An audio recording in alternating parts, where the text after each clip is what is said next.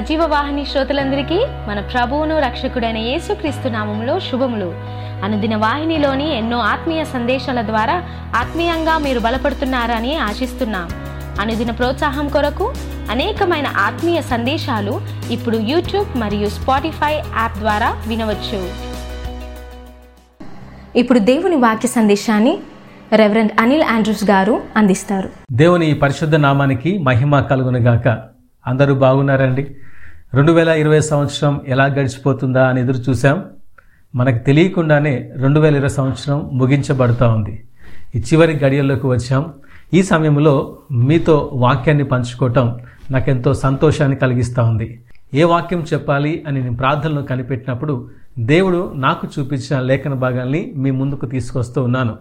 ఈ సంవత్సరము ఈ సమయంలో మనం చేయాల్సిన విషయము వచ్చే సంవత్సరము ఎలా ఉండబోతుందో కూడా ఈ లేఖన భాగాల ద్వారా మీకు తెలియజేయాలని ఆశపడుతూ ఉన్నాను. ఈ దినము ఈ సమయంలో మనం ధ్యానం చేయబోతున్న అంశము కృతజ్ఞత. అపోసిన పౌలు ఫిలిప్ల రాసిన పత్రిక నాలుగో అధ్యాయము ఆరు ఏడు వచనాలు ఏముందనగా దేనిని గూర్చి చింతపడకుడు గాని ప్రతి విషయంలోనూ ప్రార్థన విజ్ఞాపనము చేత కృతజ్ఞతాపూర్వకముగా మీ విన్నపములు దేవునికి తెలియజేయుడి. అప్పుడు సమస్త జ్ఞానం మించిన దేవుని సమాధానము యేసుక్రీస్తు వలన మీ హృదయములకును మీ తలంపులకును కావలి ఎండునని చాలా శ్రేష్టమైన శక్తివంతమైన లేఖన భాగాన్ని ఈ సమయంలో మనం చూస్తూ ఉన్నాం. ఇది అద్భుతమైన విషయం. దేవుని దగ్గర నుంచి ఆశీర్వాదాలు సహాయము తర్వాత అనేకమైన మేలులు మనం పొందుకోవాలి అంటే ఆ రహస్యమే ఈ లేఖన భాగం మనకు తెలియజేస్తూ ఉంది. మనం ముఖ్యంగా గమనించాల్సిన విషయం ఏంటంటే ఈ రోజుల్లో మనం చూస్తే చింతలేని మనిషి లేడు చింత లేని ఇల్లు లేదు. ఈ చింత అంతటి కారణం ఏంటంటే భయం. ఆ భయము ఎలాంటిది అంటే నాకేమైనా జరుగుతుందేమో లేదా నా పరిస్థితి ఏమిటి రేపేమిటి ఎలా అని ఎప్పుడైతే ఇలాంటి ప్రశ్నలు మనలో కలుగుతాయో అప్పుడు మనం చింతపడతాం. భయం అనేది ప్రశ్నతో మొదలవుతుంది. చింత భయములో నుండి పుడుతూ ఉంది. ప్రతి మనిషి కూడా రెండిటి కొరకే ఎక్కువగా చింతపడుతూ ఉంటాడు. అందులో మొట్టమొదటిది ఏంటంటే కడుపు కొరకు చింతపడతాడు. ఆహారం కొరకు చింతపడతాడు. ఇప్పుడు ఏం తినాలి? రేపేం తినాలా? అనే ఒక చింత మనుషుల్లో ఎక్కువగా ఉంటుంది. మధ్యాహ్నం వంట చేసిన తర్వాత సాయంత్రం ఏం వంట చేయాలి అనే చింత ఉంటుంది. రాత్రి భోజనం అయిన తర్వాత రేపటి దినం ఏం భోజనం చేయాలి? రేపు ఏం వంట చేయాలి? ఈ చింత అనేది మనుషుల్లో ఎక్కువగా మనం చూస్తాం. రెండవది దేని గురించి చింతపడతారు అనగా శరీరం కొరకు ఏమి ధరించాలి? ఈ శరీర అందం కొరకు. ఈ శరీరం కొరకు అంటే దీంట్లో అన్నీ వస్తాయి. ఆర్థిక విషయాలు వస్తాయి. డబ్బులు అంటే శరీరం కొరకే. కదండి? మన సంతోషం కొరకు మన సుఖము కొరకే. కాబట్టి ఈ శరీరం కొరకు కడుపు కొరకే మనిషి చింతపడుతూ ఉంటాడు.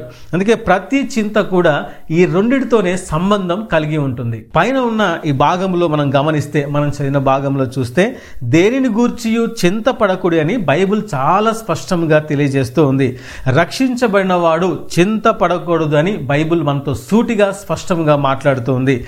నీవు రక్షించబడి దేవుణ్ణి నమ్ముకున్న తర్వాత కూడా నీవు చింతపడుతున్నావు అంటే రెండు లోపాలు నీలో ఉన్నాయని అర్థం. ఒకటి నీ విశ్వాసంలో. రెండోది వాక్యంలో నీవు చాలా బలహీనంగా ఉన్నావు. ఎప్పుడైతే విశ్వాసంలో వాక్యంలో బలహీనంగా ఉంటామో చింత అనేది మనకు కలుగుతూ ఉంటుంది. విశ్వాసంలో వాక్యంలో అనగా విశ్వాసము దేవుని పైన నమ్మకం నా దేవుడు నాకు సహాయము చేయగలడు అని నమ్మిక ఉంచినప్పుడు రెండవది వాక్యము చదువుతూ ఉన్నప్పుడు ఆ వాక్యం లేఖన భాగములు సత్యము అని నమ్మినప్పుడు మనకు చింత అనేది కలగదు. ఎప్పుడైతే దేవుణ్ణి అనుమానిస్తామో ఎప్పుడైతే వాక్యం నిర్లక్ష్యం చేస్తామో మనలో ప్రతి దానికి చింతపడుతూ ఉంటాం ప్రతి దానికి మనం భయపడుతూ ఉంటాం. అందుకే చింతపడకండి అని బైబిల్ చాలా స్పష్టంగా చెప్తుంది. మత్తయి రాసిన సువార్త ఆరో అధ్యాయం అధ్యాయము ఇరవై ఐదో వచనంలో యేసు ప్రభు ఏమన్నారంటే ఏమి తిందుమో ఏమి త్రాగుదుమో అని మీ ప్రాణమును గూర్చేయనను ఏమి ధరించుకుందుమో అని మీ దేహమును గూర్చేయను చింతపడకండి అని దేవుడు చాలా ప్రేమతో స్పష్టంగా చెప్తూ ఉన్నాడు. ఎందుకంటే మనిషికి కావాల్సినదే. ఇక అలసిపోయి వచ్చినప్పుడు ఎండలో వచ్చినప్పుడు ఒక గ్లాసు చల్లటి నీళ్ళు ఇస్తే వెంటనే చెప్పే సమాధానం ఏంటండి? నా ప్రాణము లేసొచ్చింది అంటారు. ఆకలితున్న వాడికి ఏమంటే కొంచెం ముద్ద అన్నం పెడితే వాడి కడుపు చల్లగా ఉంటుంది. అందుకే మనిషి ఏమి తాగాలి ఏమి తినాలి దీని కొరకు చింతపడుతూ ఉంటాడు. రెండవది ఏమి ధరించుకోవాలి అని చింత కలిగి ఉంటాడు. మనిషి దేని కొరకైతే చింతపడుతూ ఉన్నాడో ఆ చింత అనేది పడకూడదని యేసు ప్రభు చెబుతున్నాడు. మనిషి దేని కొరకు భయపడుతున్నాడో వాటిని చాలా సున్నితంగా సులువుగా దేవుడు కొట్టిపాడేశాడు అసలు అవి మీకు అవసరం లేదు. అంటే మనిషి ఏదైతే జీవితం అని భావిస్తున్నాడో మనం జాగ్రత్తగా గమనిస్తే ఉదయం నుంచి సాయంత్రం వరకు మనం కష్టపడేది మన కడుపు కోసమే. బట్టల కోసమే. ఇప్పుడు ముప్పై ఏడు తారీఖు కదండి రేపు ఫస్ట్ కదా. ఈ ఫస్ట్ మనం ఏం బట్టలు ధరించాలి? ఈ చింత మనకుంటుంది. గడిచిన నెల నుండి మనం షాపింగ్ చేస్తూ పోయిన సంవత్సరం ఈ రంగు కట్టుకున్నాను కాబట్టి పోయిన సంవత్సరం ఇలాంటి బట్టలు వేసాను కాబట్టి ఇప్పుడు వేరే బట్టలు వేసుకోవాలి. ఇది ఒక పెద్ద చింత మనుషులలో. రేపు ఫస్ట్ మనం ఏం వంట చేసుకోవాలి? ఎలాంటి భోజనాలు ఎలాంటి స్పెషల్స్ చేయాలి? ఈ చింత. మనిషి దేని కొరకైతే ఎక్కువగా ఆలోచిస్తూ ఉన్నాడో వాటిని యేసుప్రభు కొట్టి పారేస్తూ ఉన్నాడు. అసలు వాటి గురించి మీరు చింతపడద్దని చెప్తూ ఉన్నాడు. మరొక సువార్తలో ఏ మరొక చోట ఏముంది అంటే నీ ఎత్తుని మూరడు ఎక్కువగాని తక్కువగాను చేసుకోలేవు. నీ వెంట్రుకలు తెలుపుగా నలుపుగా నువ్వు చేసుకోలేవు అని దేవుడు చెప్తూ ఉన్నాడు. అంటే నీ చింతించడం వలన నీ ఎత్తును పెంచుకోలేవు నీ చింతించడం వలన నీవు నీ తల రంగుని నీ వెంట్రుకల రంగుని నీవు మార్చుకోలేవు. అంటే దేవుని యొక్క ఉద్దేశం ఏంటంటే నీవేమి కూడా చేయలేవు. ఆయన ఉద్దేశం ఏంటంటే నీవేమి చేయలేవు కానీ నీ కొరకు నీకు కావలసింది నీ కోసం ప్రత్యేకముగా నీ కోసం ఏదైనా సమస్తమును నేను చేయగలను. నేను నీకు ఇవ్వగలను కాబట్టి నీవు చింతపడకు. నీవు చింతపడటం వల్ల నీకు ఉపయోగం లేదు. నీ కొరకు చింతిస్తానికి నేనున్నాను. ఇది యేసు ప్రభు ఈ దినం మనకి చేస్తున్న వాగ్దానం. ప్రియమైన వార్లరా ఈ వాగ్దానాన్ని మీరు స్వీకరించండి. చింతపడటం వల్ల రేపటి కొరకు ఈ రోజు కొరకు మనం చింతించడం వల్ల ఏమీ చేయలేవని నేను కాదు. యేసు ప్రభే చెప్తాడు నీ వల్ల కాదు. నీ రంగునే నువ్వు మార్చుకోలేవు. నీ వెంట్రుకల రంగునే నువ్వు మార్చుకోలేవు. నీ యొక్క ఎత్తును పెంచుకోలేవు. అలాంటిది నువ్వేం చేయగలుగుతావు? రేపటి గురించి నువ్వేం చేయలేవు. రేపటి మార్చగలుగుతావా? నువ్వు మార్చలేవు. కానీ నేను నీ కోసం చేస్తాను. నీకోసం ఏదైనా నేను చేస్తాను కాబట్టి నీవు చింతపడకు అని దేవుడు చాలా స్పష్టంగా ఈ సమయంలో మనతో మాట్లాడుతూ ఉన్నాడు. అందుకనే మనం ప్రతి దానికి చింతించడం మానేసి ఏం చేయాలంట? ప్రతి విషయంలో ప్రతి విషయంలో ఈ మాట గుర్తుపెట్టుకోవాలి. ప్రతిదీ నీకు ఎదురయ్యే ప్రతి విషయంలో నీవు అనుభవిస్తున్న ప్రతి విషయంలో కృతజ్ఞతాపూర్వకముగా మన విన్నపములు దేవునికి తెలియజేయాలి. ప్రతి విషయంలో ఏది జరిగినా నష్టమైన లాభమైన సంతోషమైన ఏడుపైన ఏ విషయమైనా సరే అందులో దేవునికంట కృతజ్ఞతాపూర్వకముగా విమర్శ చేస్తూ లేకపోతే మనం బాధపడుతూ దేవుని దూషిస్తూ మనం దూషించుకోవటం కాదు. కృతజ్ఞతాపూర్వకముగా మన విన్నపాలు దేవునికి తెలియజేయాలంట. ఈ సమయంలో కృతజ్ఞతాపూర్వకముగా ఎందుకు తెలియజేయాలి? వాక్యం చెప్పినప్పుడు మనం ప్రశ్న వేసుకోవాలి కదా. ఎందుకని కృతజ్ఞతాపూర్వకంగా తెలియజేయాలి అంటే జీవితంలో కృతజ్ఞత అనేది చాలా శక్తివంతమైనది. ఈ మాట గుర్తుపెట్టుకోండి. మన జీవితంలో కృతజ్ఞత దానికి మించిన శక్తివంతమైంది ఇంకోటి లేదు. కృతజ్ఞత ఎందుకు శక్తివంతమైందంటే ఎవరన్నా మనకు సహాయం చేసినప్పుడు మనం తిరిగి వారికి హృదయపూర్వకంగా ఈ సహాయం నాకు చేసినందుకు ఈ సమయంలో మీరు నన్ను ఈ విధంగా ఆదుకున్నందుకు మీకు రుణపడి ఉంటానండి మీకు హృదయపూర్వకంగా వందనాలు చెల్లిస్తున్నాను మీరు నిజంగా సహాయం చేయకపోతే నా పరిస్థితి ఏమయ్యేదో అని వారు చేసిన సహాయానికి మనం కృతజ్ఞత తెలియజేసినప్పుడు ఎంతో ఆనందపడుతూ ఉంటారు. ఎదుటివారు సహాయం చేసినప్పుడు మనం వారికి థ్యాంక్స్ చెప్పకపోతే ఇంత కష్టపడి చేస్తే కనీసం ఒక మాట థ్యాంక్స్ చెప్పలేదే అని బాధపడతాం కదండి. అదే విధముగా దేవునికి మనము కృతజ్ఞత తెలియజేసినప్పుడు మనుషులు ఎలా ఆనందపడతాడో దేవుడు కూడా అలాగే ఆనందిస్తాడు. దాంతో పాటుగా ఏం జరుగుతుందంటే కృతజ్ఞత అనే దేవునికి తెలియజేసినప్పుడు మనుషులు ఏ విధంగా అయితే థ్యాంక్స్ చెప్పినప్పుడు కృతజ్ఞత తెలియజేసినప్పుడు ఆనందపడతారో అదే విధంగా యేసు ప్రభు కూడా సంతోషించి ఆనందపడి ఆ ఆనందంలో మనకు కావలసిన ఆశీర్వాదము మనకు కావలసిన సహాయము ప్రతి మేలు ఆ కృతజ్ఞత ద్వారా మనకు కలుగుతుంది. అందుకే కృతజ్ఞత తెలియజేసినప్పుడు దేవుడు ఆనందించి మనకు ఆశీర్వాదములు మన సమస్యల్లో మన పరిస్థితుల్లో మనకు సహాయమును ప్రతి విధమైన మేలును దేవుడు చేస్తాడు. అందుకే ప్రతి విషయంలో దేవునికి మనం కృతజ్ఞత చెల్లించ బద్ధులమే ఉన్నాం. ఈ రహస్యం తెలియకే అనేకులు దేవునికి కృతజ్ఞత చెల్లించిన విషయంలో వెనకబడి ఉన్నారు. అందులో ఉన్న ఆ రహస్యాన్ని తెలుసుకోలేక చాలామంది దేవునికి కృతజ్ఞత చెల్లించలేక ఆయన ఇచ్చే మేలులు ఆశీర్వాదాలు పొందుకోలేకపోతూ ఉన్నారు. మరొక విషయం ఏంటంటే కృతజ్ఞతతో ఎలా చేయాలి. కృతజ్ఞతతో మన ప్రతి విన్నపములు తెలియజేయమని వాక్యం సెలవిస్తుంది కదా. మరి కృతజ్ఞతతో ఎలా దేవునికి తెలియజేయాలి అంటే ఒక చిన్న ఉదాహరణ మీ మా- ముందుకు తీసుకొస్తాను. అదేంటనగా దావీదు గొలియాతును ఎదుర్కొనే ముందు సౌలు దగ్గరికి వెళ్తాడు.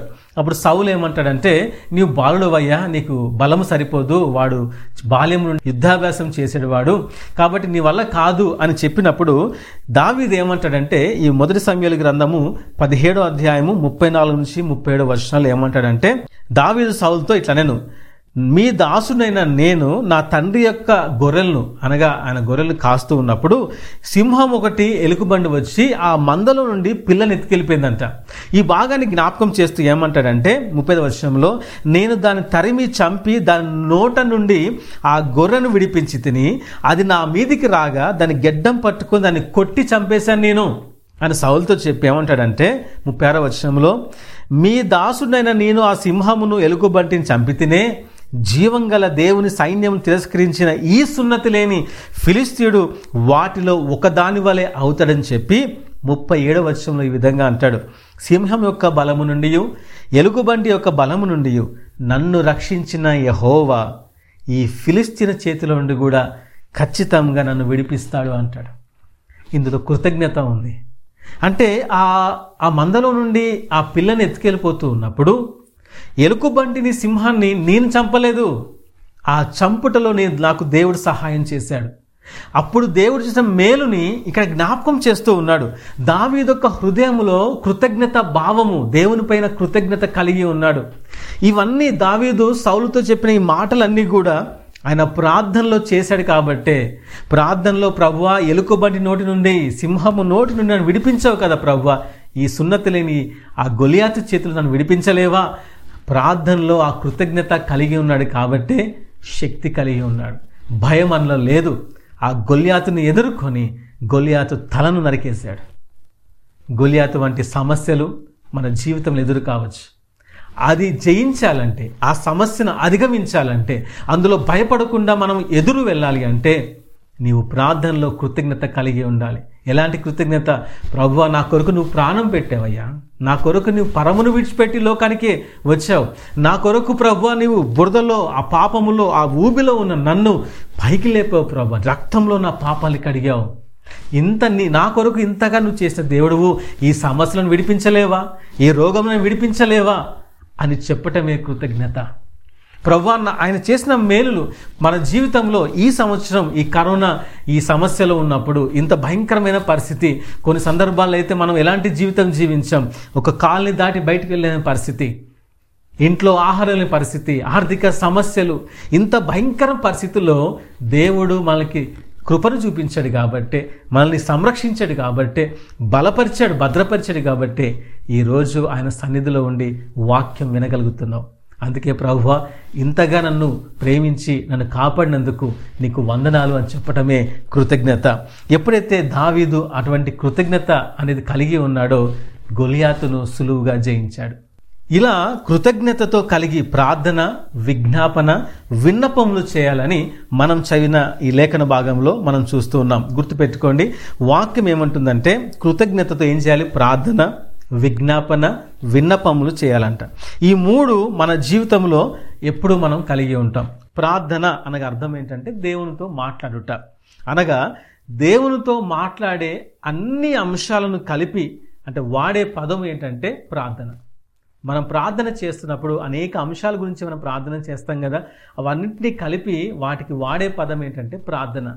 విజ్ఞాపన అంటే అర్థం ఏంటంటే ఏదైనా ఒక అవసరత కొరకు లేదా కొన్ని ముఖ్యమైన విషయాల కొరకు దేవుని దగ్గర ఆయన సన్నిధిలో ఉండి గోజాడుతూ ఉంటాం కదా ప్రభు నాకు ఇస్తావా అయ్యోవా అలాంటి దాన్నే విజ్ఞాపన అంటారు.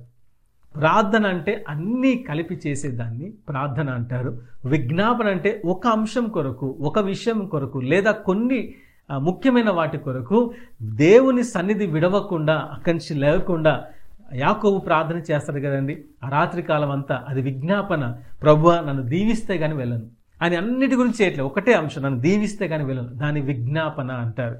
మూడవది విన్నపములు. విన్నపములు అనగా అర్థం ఏంటంటే ఏదైనా సరే మనకు కావాల్సింది స్పష్టముగా అర్థమయ్యే భాషలో దేవునికి తెలియజేదాన్ని విన్నపములు అంటారు.